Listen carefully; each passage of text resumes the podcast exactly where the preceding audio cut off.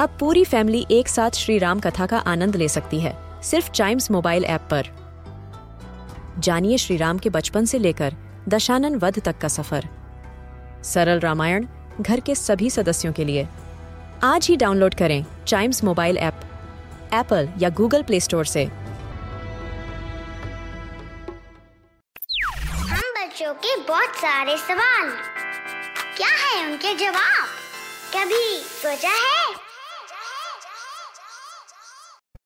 सोते वक्त कभी कभार हमको सपने आते हैं और कभी कभार तो यू नो सपने में हम उठ भी जाते हैं। कभी किसी ने ये सोचा कि ये सपने हमको क्यों आते हैं? वाई डू वी ड्रीम कभी सोचा है कि इस एपिसोड में हम इसी सवाल का जवाब निकालेंगे और जवाब जानने से पहले हम ये जान लेते हैं कि ये ड्रीम प्रोसेस स्टार्ट कब होता है, कैसे होता है, कौन से फ़ेज़ में होता है। तो जब हम सोते हैं तो हमारी बॉडी पहली बात तो रिपेयर हो रही होती है। हमने जो दिन भर जो एनर्जी वेस्ट की है, वो सब वापस आ रही होती है और एक हम एक रिलैक्स स्टेट में जा रहे होते हैं, एक पावरफुल स्टेट में जा रहे होते हैं। लेकिन उस टाइम हमारा दिमाग जब सब कुछ शांत होता है, वो रोलर कोस्टर राइड पे निकल जाता है भैया। यहाँ वहाँ घूमने लगता है और घूमने का मतलब अलग अलग केमिकल्स अलग अलग हॉर्मोन्स रिलीज़ करता है, जो हमारी बॉडी को पॉजिटिव वे में फिट रखते हैं हेल्दी रखते हैं और जैसी हमारी बॉडी होनी चाहिए, वैसे ही काम करती है सोते वक्त भी।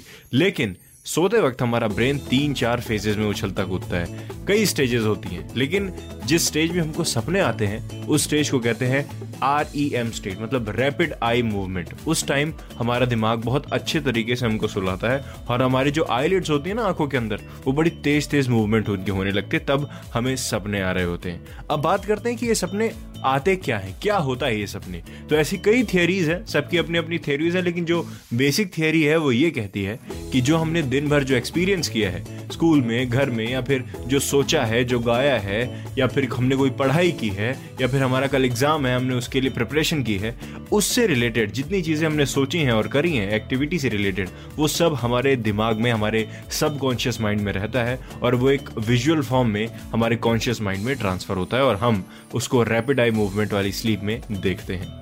सो आई होप इससे आपको आपका जवाब मिल गया होगा।